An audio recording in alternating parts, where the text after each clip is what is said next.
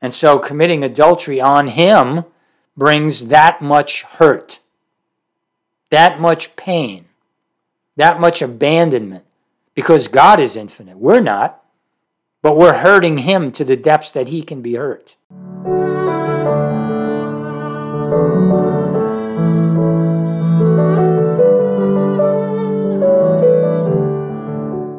Hello, and welcome to this edition of That They Might Know, a podcast dedicated to proclaiming the gospel of Jesus Christ. I am your host, Dr. William Mazzella, and our teacher is my friend and brother in the Lord, Joe Durso. After enjoying this discussion of God's Word, if you're seeking discipleship or biblical counseling, please email us. Now for today's message. Dear Heavenly Father, I thank you for this opportunity to share from your Word. I thank you for the listeners who are here to be blessed by your Word. I ask, Lord, that you would be a lamp to our feet and a light to our path. Lord, uh, we know we can only take one day at a time, and we know the time does not even time confines you. You are confined by nothing. You are righteous and holy and all powerful and everywhere present. You are the I am that I am. You've always been.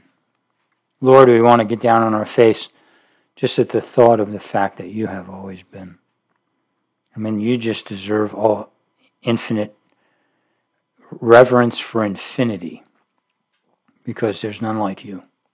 I ask, Lord, that we would see you for who you are as we, we think about this very, very necessary subject tonight. I ask these things for your honor and your glory. In Jesus' name, amen.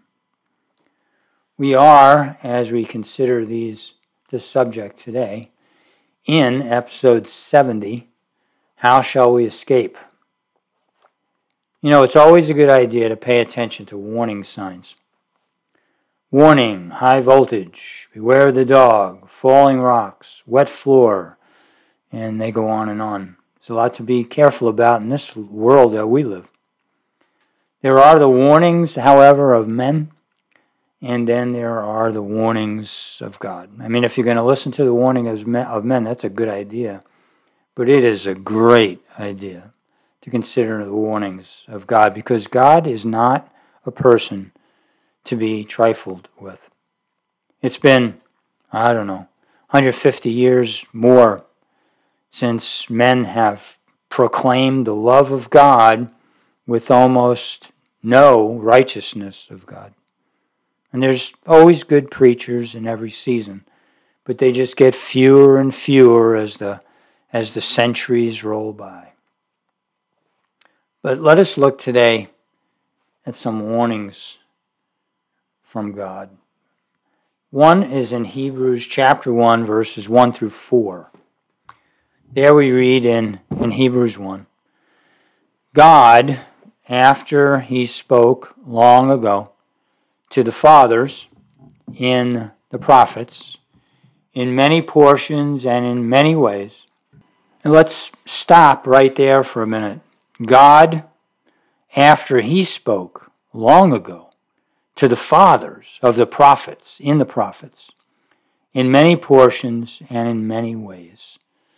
I mean, from the, we see God speaking through a man named Noah, who condemned the world of his time. He said a flood was coming. You know, I'm sure they mocked him 120 years in the building of the ark, mocking the way men of God have always been, mocked for telling the truth. While men believe a lie, they mock themselves. God is not mocked. Whatsoever a man sows, that shall he also reap, the scripture says in Galatians. And so, whether it's a Noah or a Moses who brings the law, and boy, how that law is mocked today. Everything is always mockery. But God spoke. He spoke through the prophets of Israel after Israel became a nation, destroying Egypt in the process. And all the nations of the, at that time knew what had happened. And some of them fled in fear. And then there's the Tower of Babel where the languages actually changed. People couldn't understand each other. That must have been a day, right? And now we got all the languages, and people are talking about evolution of different cultures.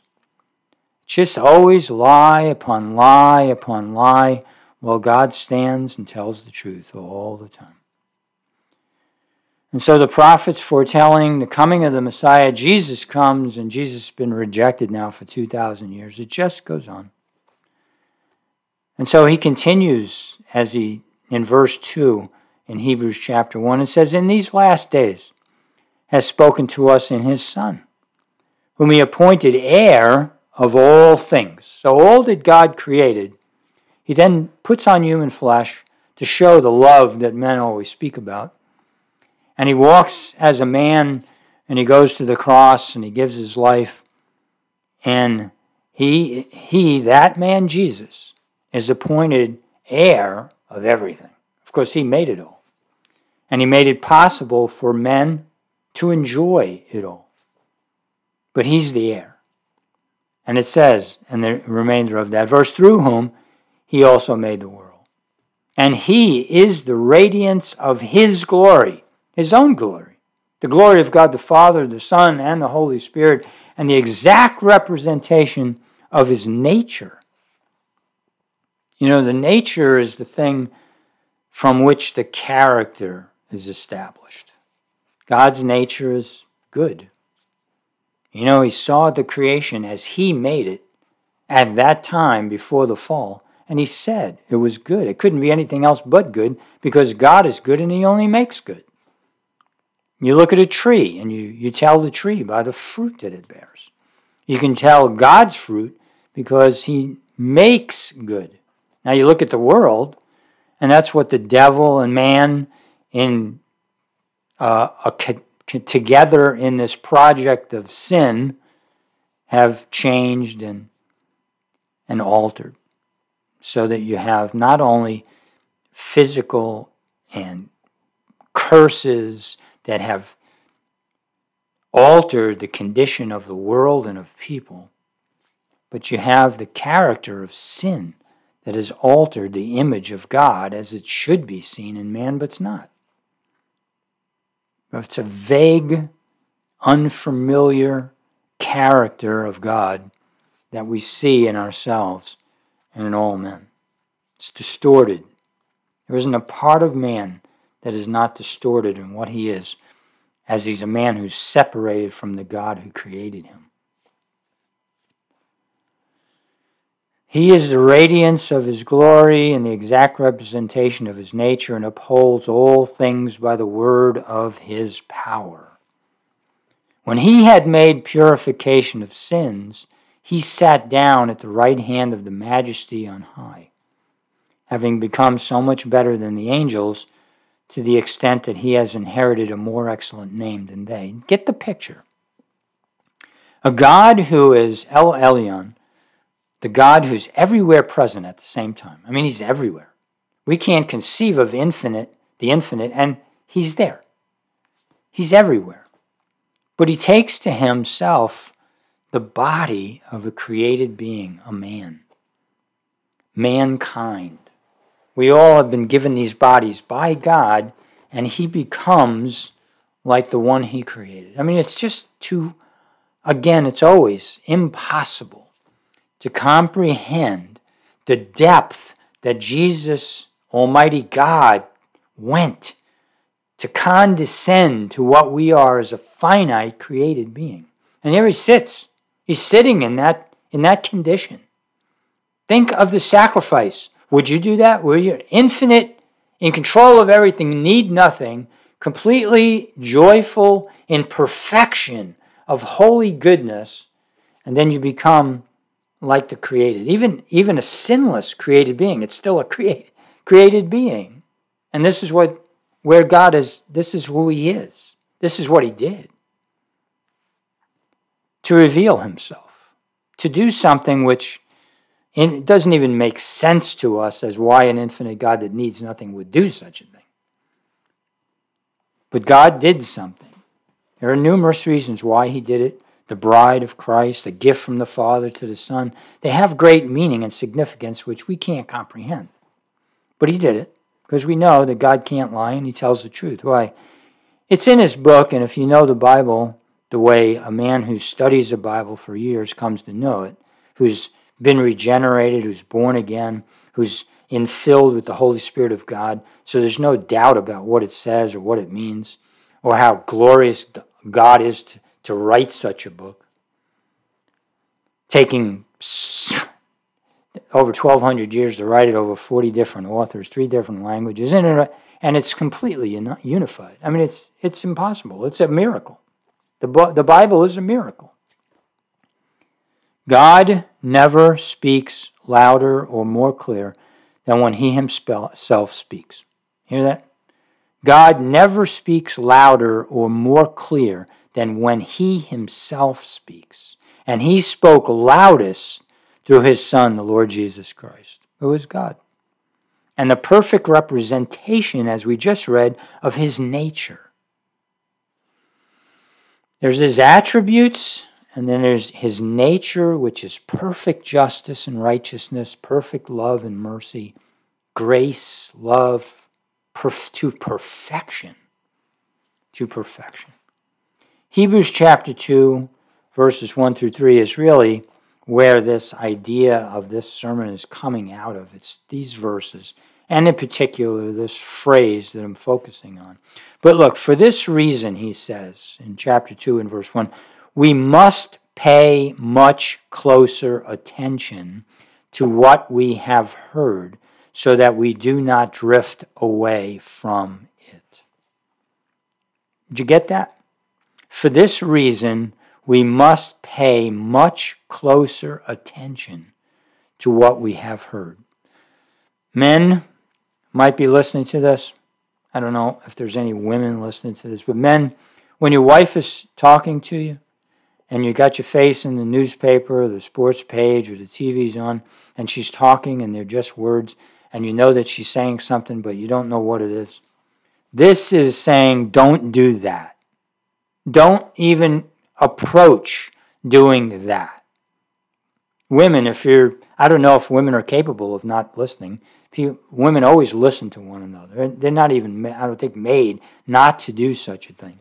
But this applies to women because women can just as equally not pay attention to the Word of God. Just as easily, and, and the Word of God is God speaking. God spoke. He, we just read that he spoke through the prophets, but now he spoke through his son. Don't let it just be words out there in the distance and not penetrate your mind and your heart and your emotions and your will.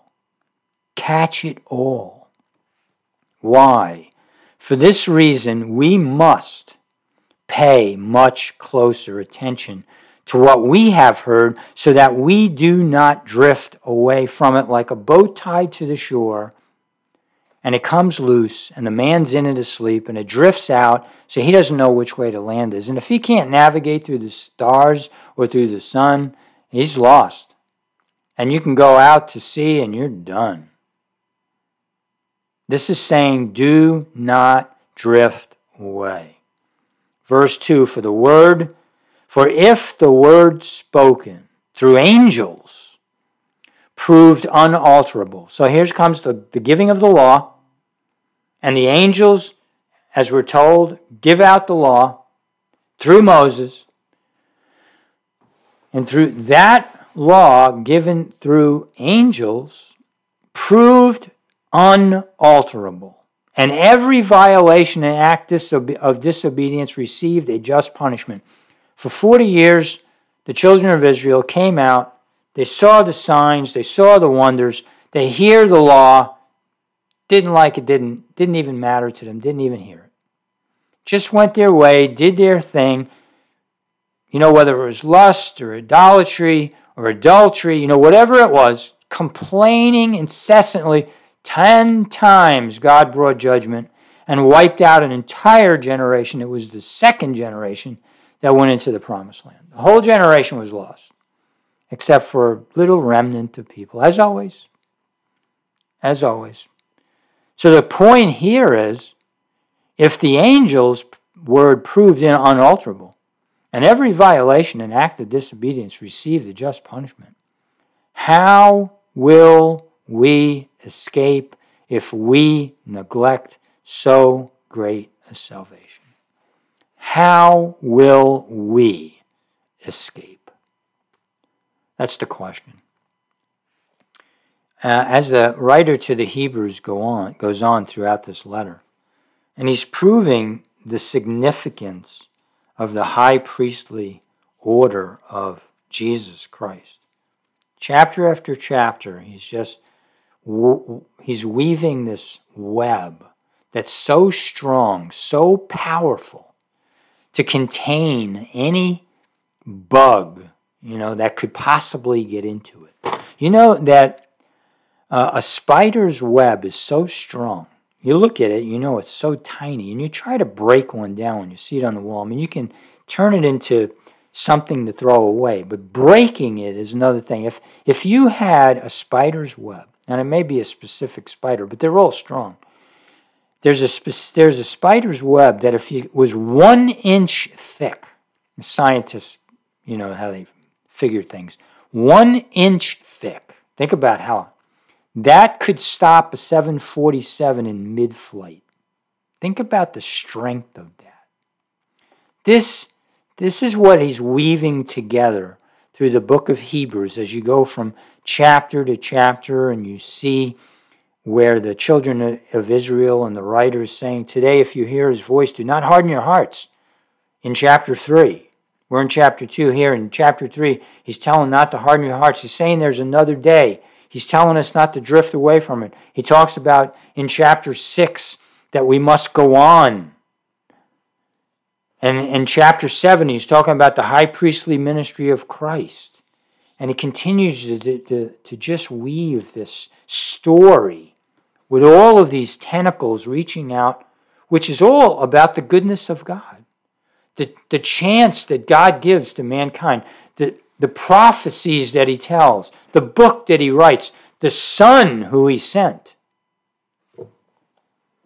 And then we get to chapter 10, just preceding chapter 11, where he talks about what faith looks like and how men were persecuted and they just continued no matter what it just the faith drives the saint to his death where he receives glory.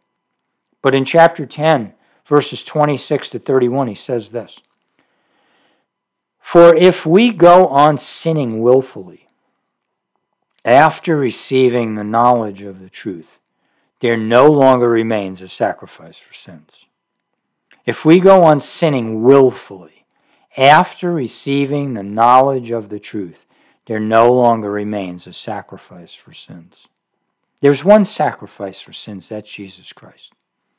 To go on sinning willfully is to set that sacrifice aside as if it didn't matter and it didn't count and just go straight into your life just like nothing ever changed.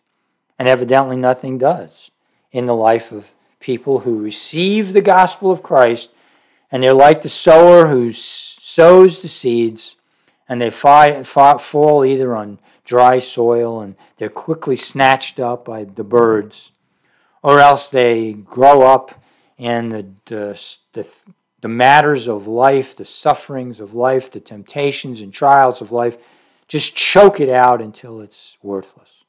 And then there's good soil. You know, so is it bad soil? If it's bad soil, then the person just willfully goes on sinning. You know, there's a time when the church understood that a man was only saved by the transformation of his life. He's, he used to curse and swear and used to sleep around and, and he used to be an idol worshiper and maybe he was moral and he was very religious but he didn't know the one true God. And one way or another, there's a transformation that turns him into a different person, willing to die for Christ. Verse 27 says, But a terrifying expectation of judgment and the fury of a fire which will consume the adversaries. So, the end result of a person who goes on sinning willfully is just the terrifying expectation of judgment, the fury of a fire which will consume the adversaries, except for those who are deluded to think they're in the kingdom while they're not. There's no, been no great transformation. They haven't been born again. They're not a regenerate new being. They're not a new creation. Old things are passing away. Old things become new. It's just a mental delusion and thinking we're something that we're not. That's who he's talking to right here. And he goes on in verse 28 and says, Anyone who has ignored the law of Moses is put to death without mercy on the testimony of two or three witnesses. This is something done by men. In the time of Israel, they found a man and he was breaking the Sabbath and he was stoned to death at the word of God. Why? That's a terrible thing. I mean, he's making a fire and he's stoned to death because it's the Sabbath. That was just a warning. That's just a mortal death. You're breaking the law. It doesn't matter what the law is. If it's making fire on the Sabbath,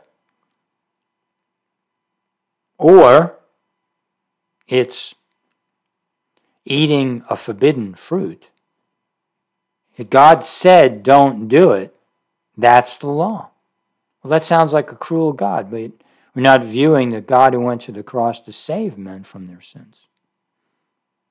Right now, we're viewing men who ignore God or who think they're in the kingdom when in fact they're not. There's been no change. Verse 29 How much more severe punishment do you think he will deserve who has trampled underfoot the Son of God? Now, the man who makes a fire on the Sabbath, the Sabbath is the day of rest. And in Hebrews, the same book in chapter 4, it makes it clear that we have a Sabbath rest, and that rest is Christ. That rest puts a man to labor no more to earn salvation because he knows the only way is through the one who said, I am the way, the truth, and the life. No one comes to the Father but through me. And so that's put to rest. And so that's the Sabbath now. It's not like you can't make a fire on, on Sunday on Saturday now. But don't trample underfoot the Son of the living God because it's the same thing. And you don't, you know, not only are you going to expect, can you expect to be stoned to death and then like it's over, which it's not, but then there's a fiery, a fiery fury which will consume the adversaries. Consumption for eternity. I mean, I'm not making this up, I'm not writing this. I'm just reading what God has said. And this says, How much more severe punishment do you think he will deserve? Who has trampled underfoot the Son of God? Trampled underfoot. Oh, yeah, I know Jesus. And he doesn't. He's making a mockery or attempting or unintentionally, but there's a mocking of God. God will not be mocked because he's righteous and holy and good and just and true to, to a fiery, consuming God. That's the point. I mean, you really want to live in a universe like we live on earth? You want to do that forever? Where we come and we go, where we live and we die, where there's a curse and the planet you can't if you don't bring it under control, if you don't build machinery that can move dirt, I mean, you either freeze to death or you burn in the heat or you get eaten by an animal or whatever it is. You want to live like that forever? That's not the plan. This is just an environment that's a picture of the fact that what God's curses look like. This is nothing compared to eternity. But that's what how holy God is. We got to get it in your mind. We're not evolved. And it isn't gods of irrational religions that depict that no matter how God is and how severe they might paint him, you can still be good and work your way to heaven. What, what kind of what kind of what is that? What does that mean? So God brings all of this on us, but we're really good and we can be good enough to earn heaven. God brings all of this on us because we're sinners and we can't earn heaven. That's why God is this is extreme because our sin is actually extreme. I mean, if there is a God, I know there is, but for anyone who would be hearing this, if there is a God, just how awful would it be to nail him to a cross? He creates everything good. Man destroys it, blames God for it, and then nails him to a cross. That's a little, little tiny taste of how God feels about how we are towards Him. You know, the most awful thing that a person can, by psychologists, can experience is having a spouse cheat on you. I mean, they say it's worse than death the death of a loved one. Because it goes on and on, and there's this, this abandonment, uh, uh, the, the breaking of a covenant, you know, to death do us part. You know, people deal with this all the time and they ignore it and they get angry at their spouse and there's all this stuff that goes on and there's murders that take place. Why? Because relationships are so important. And you know, in the Bible, God compares adultery with idolatry. Idolatry is worshiping something other than the one true God. No, it's not one God for all. There's the false prophets have been preaching false gods and condemning it for thousands of years. Now they want to tell us it's all the same God. It's not. There's false gods that in the Bible is called idolatry. First commandment Thou shalt not make any graven image. And you shall not even make any image in your mind, a philosophy of a false religion, which is about a false God. That's idolatry. And idolatry to God is like adultery. A person who worships a false God is like a spouse going out and then committing adultery with someone other than them. Nothing more hurtful than that. And God is love to perfection. And so committing adultery on Him brings that much hurt, that much pain, that much abandonment, because God is infinite. We're not, but we're hurting Him to the depths that He can be hurt. That might be hard to comprehend, but it's not uh, wrong to say that because that's who God is. He's infinite in all His ways, and that includes love. And when He went to the cross, and He was this consuming fire, He took out he took out that fury on himself in the Son in order, as a sacri- living sacrifice, to save men from and women from their sins. This is no small thing. You know, is it in your ear? Is it like a, hundred feet away and you can't really barely make it out? You know, is that what it sounds like to you? Is it not clear? Because that's saying, look, don't neglect this thing. Do not neglect this. Every unalterable word spoken received a just punishment. How will we escape if we neglect so great a salvation? In verse 29, I read 29. How shall we escape? How severe a punishment do you think we will deserve who have trampled under foot the Son of God and have regarded as unclean the blood of the covenant by which he was sanctified and has insulted the Spirit of grace? So, a person who deludes himself, a person who thinks that he's in the kingdom, even though his life hasn't changed, he can't really look at himself and say, Man, I was that way, and oh my gosh, I can't believe the way I was. And I know I still fall so far short. God, help me. Fill me with your Holy Spirit. Make me holy. I don't want to disappoint you anymore. I don't want to hurt you anymore. Now, he, he carried the weight of the penalty of sin, he, he bore the grief on the cross.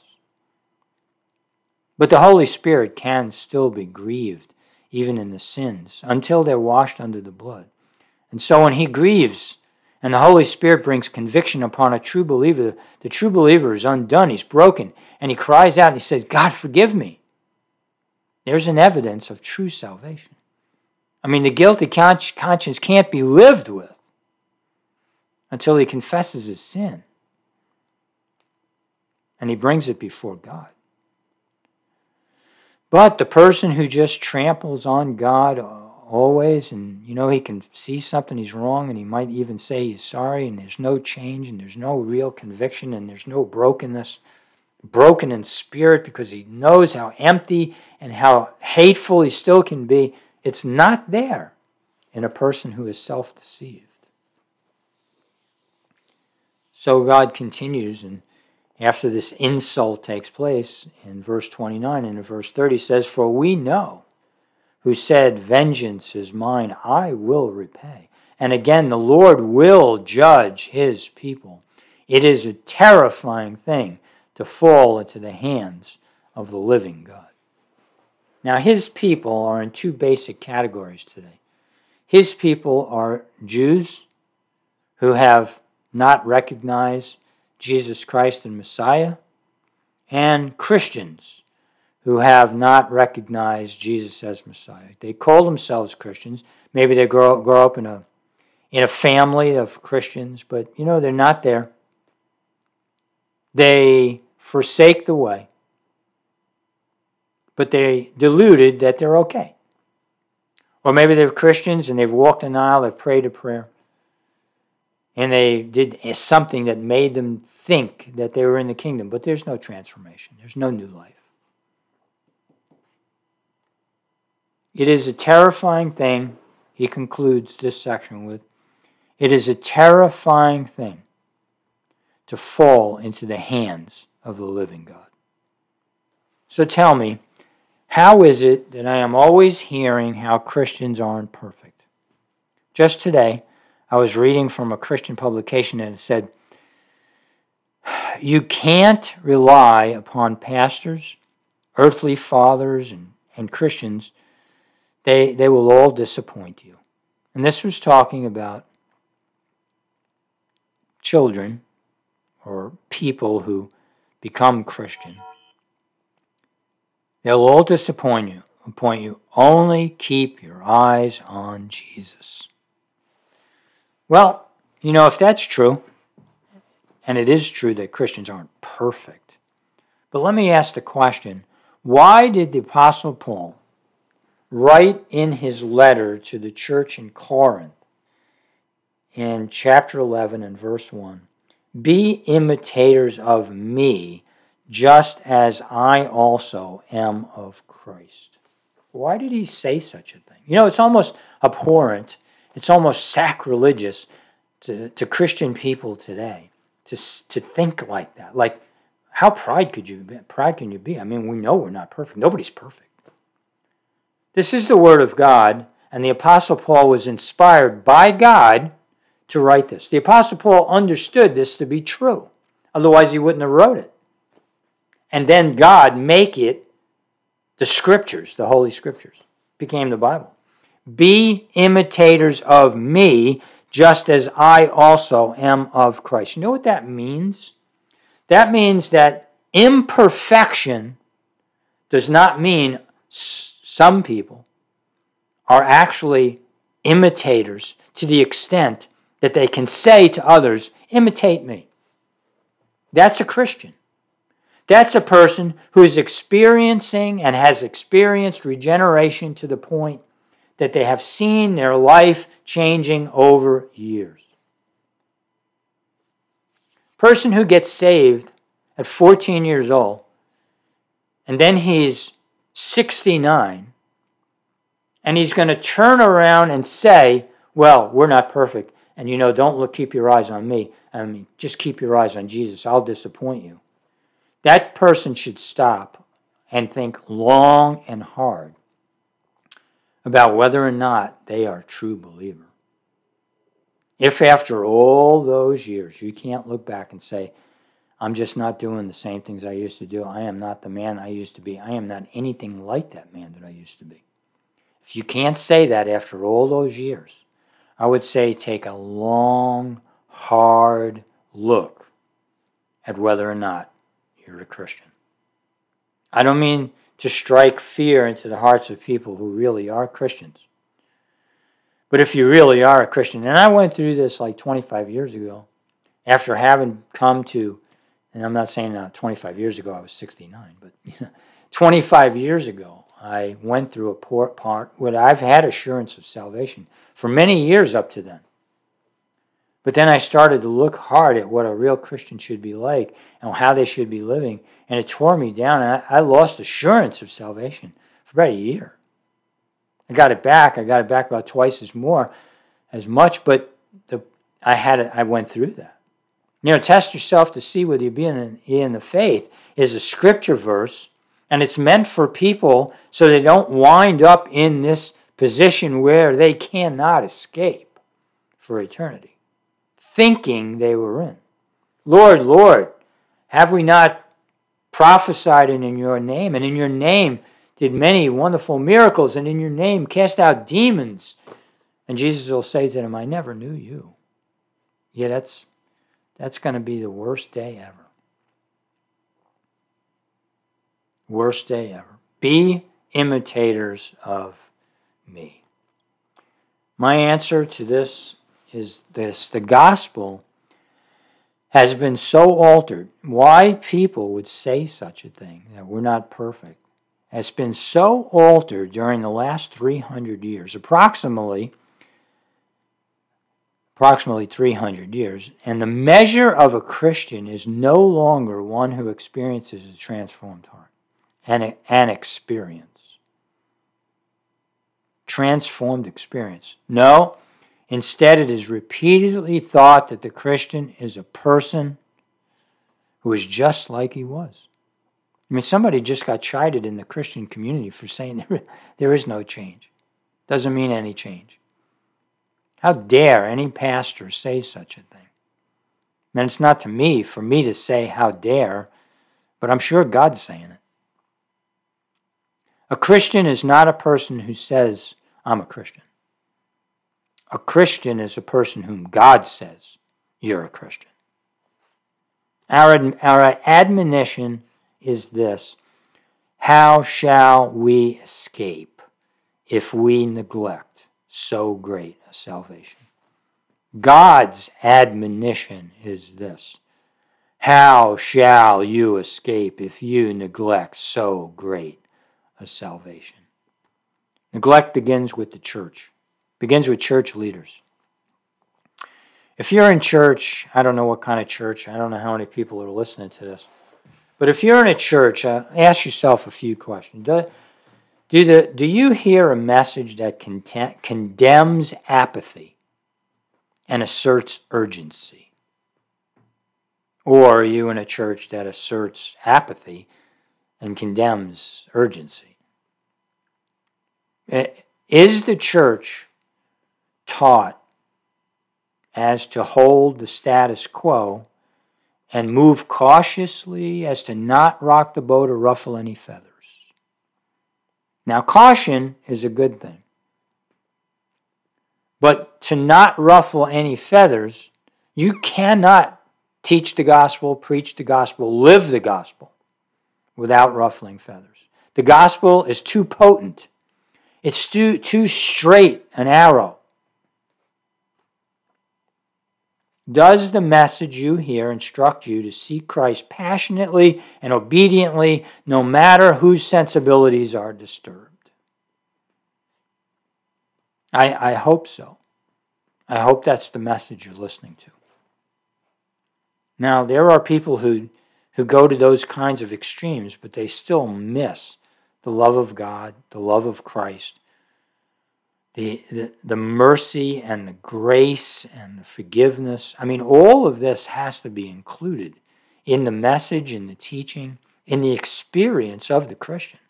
If your heart doesn't burst within you and cry from time to time for the lost, for sinners, sinners in a wayward path, I mean, then you have to question also. It's not just about a strong word, it's about a, a loving word.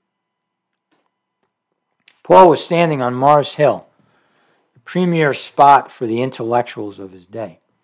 And he said to them, I quote his disturbing words. I'm quoting his disturbing words. Quote, Therefore, what you worship in ignorance, this I proclaim to you. Now that, that would have struck their heart. You're calling me ignorant? It would strike anybody today, too, in our intellectual uh, culture. But that's what he said under the inspiration of the Holy Spirit.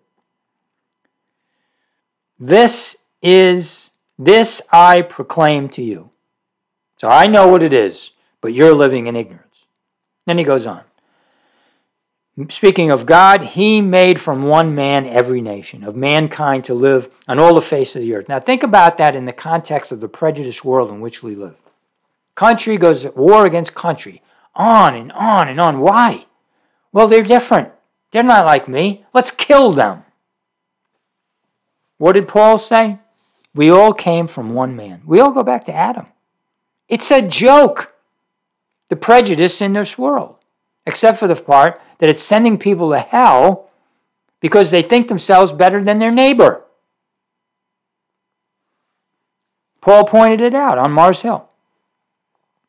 Then he says that they would seek God if perhaps they might feel around for him and find him. Now, these are just, uh, you know, paraphrases from, you know, the, the sermon he preached on Mars Hill. And I'm, I'm putting these points because they're all, they're scattered all through his message. What did he just say? He just said that they would seek God if perhaps they might feel around for him like a blind man might feel around for him and find him. I mean, he's calling them blind. They went from ignorant to blind, though he is not far from each one of us. So he's really close, but you can't, you can't even find him. So, having overlooked the times of ignorance, he's back to being, he's calling them ignorant again. People on earth, from generations of ignorance, really, how God is now proclaiming to mankind that all people everywhere are to repent. Now, the only people who repent are people who have done something wrong. yeah, I mean, that's just, that's repentance. Repentant is to turn around. I, am do, I'm headed in the wrong direction. I'm doing, doing things the wrong way. I'm displeasing God. I'm hurting people. Repent of it. Now he's calling them to repent because he has set a day on which he will judge the world in righteousness through a man whom he has appointed, having furnished proof to all people by raising him from the dead. So you see, the righteousness by which he's judging all men is the life that Christ lived. 33 years as a man, first time on this earth, never committed one sin. No sin in thought, no sin in deed, no sin of attitude, no sin emotionally, no sin of choice, nothing. No sin one time. And he'll go through all eternity just the way he's been in an eternal state, never breaking his own righteous judgments. So he was raised from the dead, and that is the righteousness by which all men will be judged. So, what I want to do now is close this message up with seven cautionary warnings from the Bible for people who, especially, think themselves to be Jewish or a Christian. And if you're a Jew, you can be a biological Jew. But are you a, a Jew in faith? the faith of Abraham? or are you, if you're a Christian, are you a Christian in, in deed and word and not just word? These warnings, warnings aren't meant to condemn anyone now, but they will one day. Number one, watch your speech. This is telltale. These are all telltale warnings. I mean, if something isn't changing in you, listen, listen to these, okay? Matthew chapter 12, verses 36 and 37. But I tell you that for every careless word that people speak, they will give an account of it on the day of judgment. For by your words you will be justified, and by your words you will be condemned. Now, the Christian who's under the blood will have lived a life transformed so that the words will tell the tale and the tale will be good. Number two, watch your anger.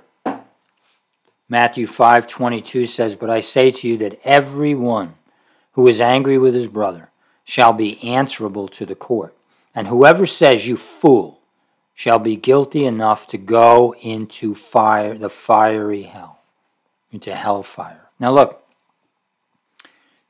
just we went from words, now we're talking about something that may not even be seen. It's in your mind. It's in your conscience. It's in your heart. And it keeps coming up and up and up and you're always angry.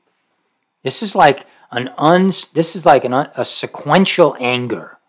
You know it just goes and it never never stops. This isn't a person who stops being angry and goes and goes and goes and maybe takes a little fall and he repents. Oh, i did that and the older he gets and the older he gets the less angry he gets and the less angry and i have a certain amount of anger that i have to control with with preaching, with preachers, with leaders. When I, I go through life and I see what the Bible says, and it's horrendous what, what men do to really disform what the Bible says sometimes. So I gotta I gotta confess that from time to time. And so again, no perfection, but I can tell you, in the years of my life, from time I was 14 to right now 69, there has been a huge change in anger. Three, watch the love of money. Watch your love of money. Luke 16, 13, and 15 No servant can serve two masters, for either he will hate the one and love the other, or he will be devoted to the one to one and despise the other, you cannot serve God and wealth. And he said to them, You are the ones who justify yourselves in the sight of people, but God knows your hearts. And this is Jesus speaking. Because that which is highly esteemed among people is detestable in the sight of God. Basically, what he's saying is you can't fool God. You can do your things with money, you can do what you want with money, but God knows the heart. You can't fool God. I don't know what condition you are with money. I don't know whether there's love for it or not. It's not up to me. I'm not the judge. It doesn't matter. But there's a judge who does. And you can't play games with God. You cannot play games with God. Don't do it. If you're not even sure, test yourself out. Whatever it takes, put yourself to the test. Number four, Watch your pride. Quote 1 Timothy 1 1, 2, and 6. It is a trustworthy statement.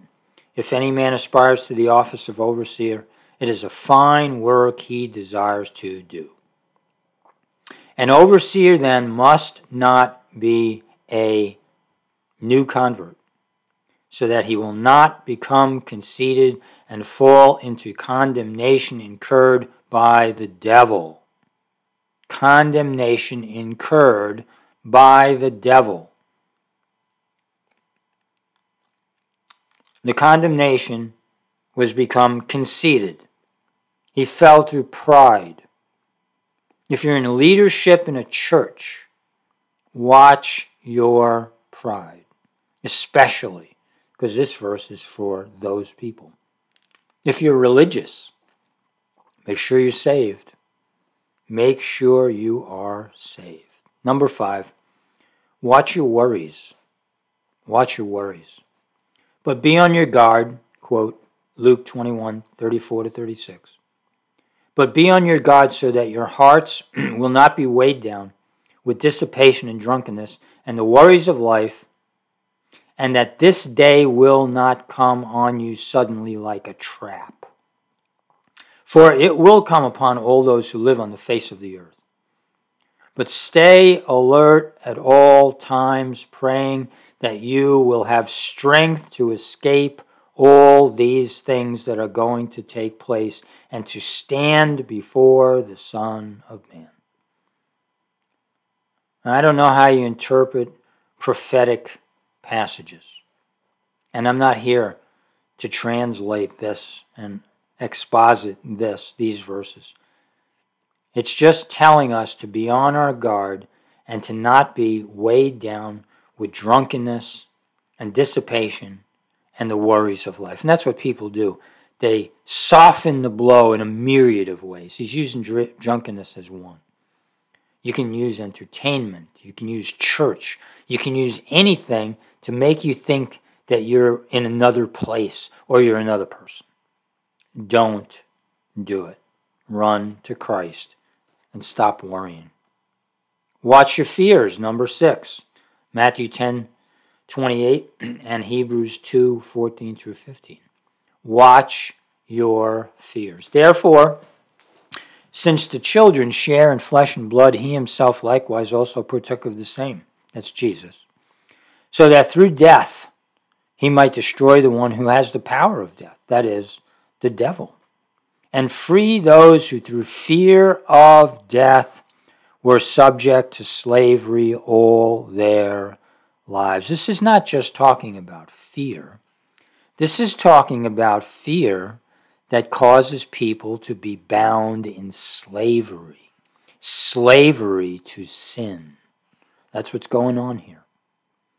And then in Matthew it says, And do not be afraid of those who will kill the body, but are unable to kill the soul, but rather fear him who is able to destroy both soul and body in hell. This is contrasting what people can do to us versus what hell can do to us. And so, fearing a multitude of things can bring a person into slavery to sin.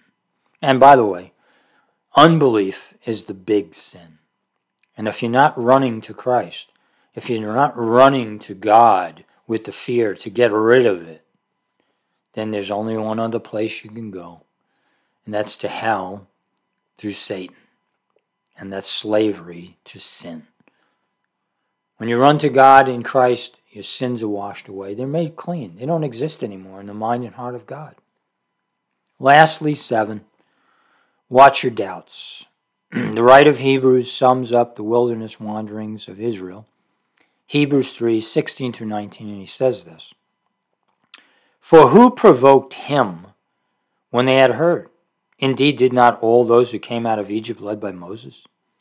And with whom was he angry? For 40 years. That's lifetime. Was it not with those who sinned, whose bodies fell in the wilderness?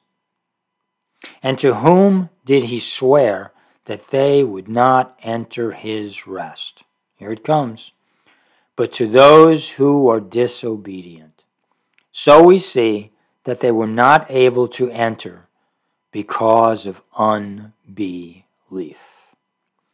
Unbelief.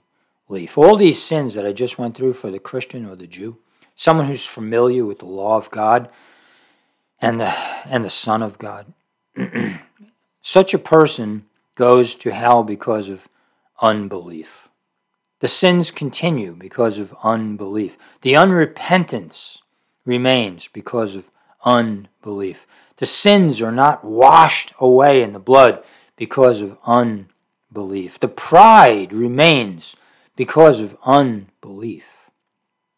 The inability to see oneself as they actually are instead of what they make themselves to be by delusion and pride because of unbelief. How shall we escape if we neglect so great a salvation? Dear Heavenly Father, this is intense. Not because I'm saying it. It's intense because of the verses of the Bible and what they say what you mean for them to say. It's intense. And it should be intense. And it should drive the hearers of these verses to Christ in urgency. There's no place, Lord, we know. In your word, in reality, there's no place for apathy, only urgency. Jonathan Edwards preached it so many years ago. And he gave those unbelievable pictures of men standing over the, the flames of hell, and they could drop in at any time. Lord, that's no less true today as it was then. In the 1700s, he preached that sermon. Sinners in the hands of an angry God. Sinners in the hands of an angry God. Lord, uh, I ask, Lord, for the church today that men would rise up and they would start calling sin sin again. They would stop preaching only the love of God and start preaching the righteousness of God in hell itself. And the, the need for sinners to repent and run, run to the cross where Christ died. I ask your Heavenly Father if there's anyone listening to this, that they might feel the weight of their sins, their conscience be, be bother them so much that they have no alternative but to run to Christ. For Christian brothers and sisters, that we might also carry the urgency to share this gospel with the world, with everyone around us. I ask these things for your honor and your glory in Jesus' name. Amen. Thank you.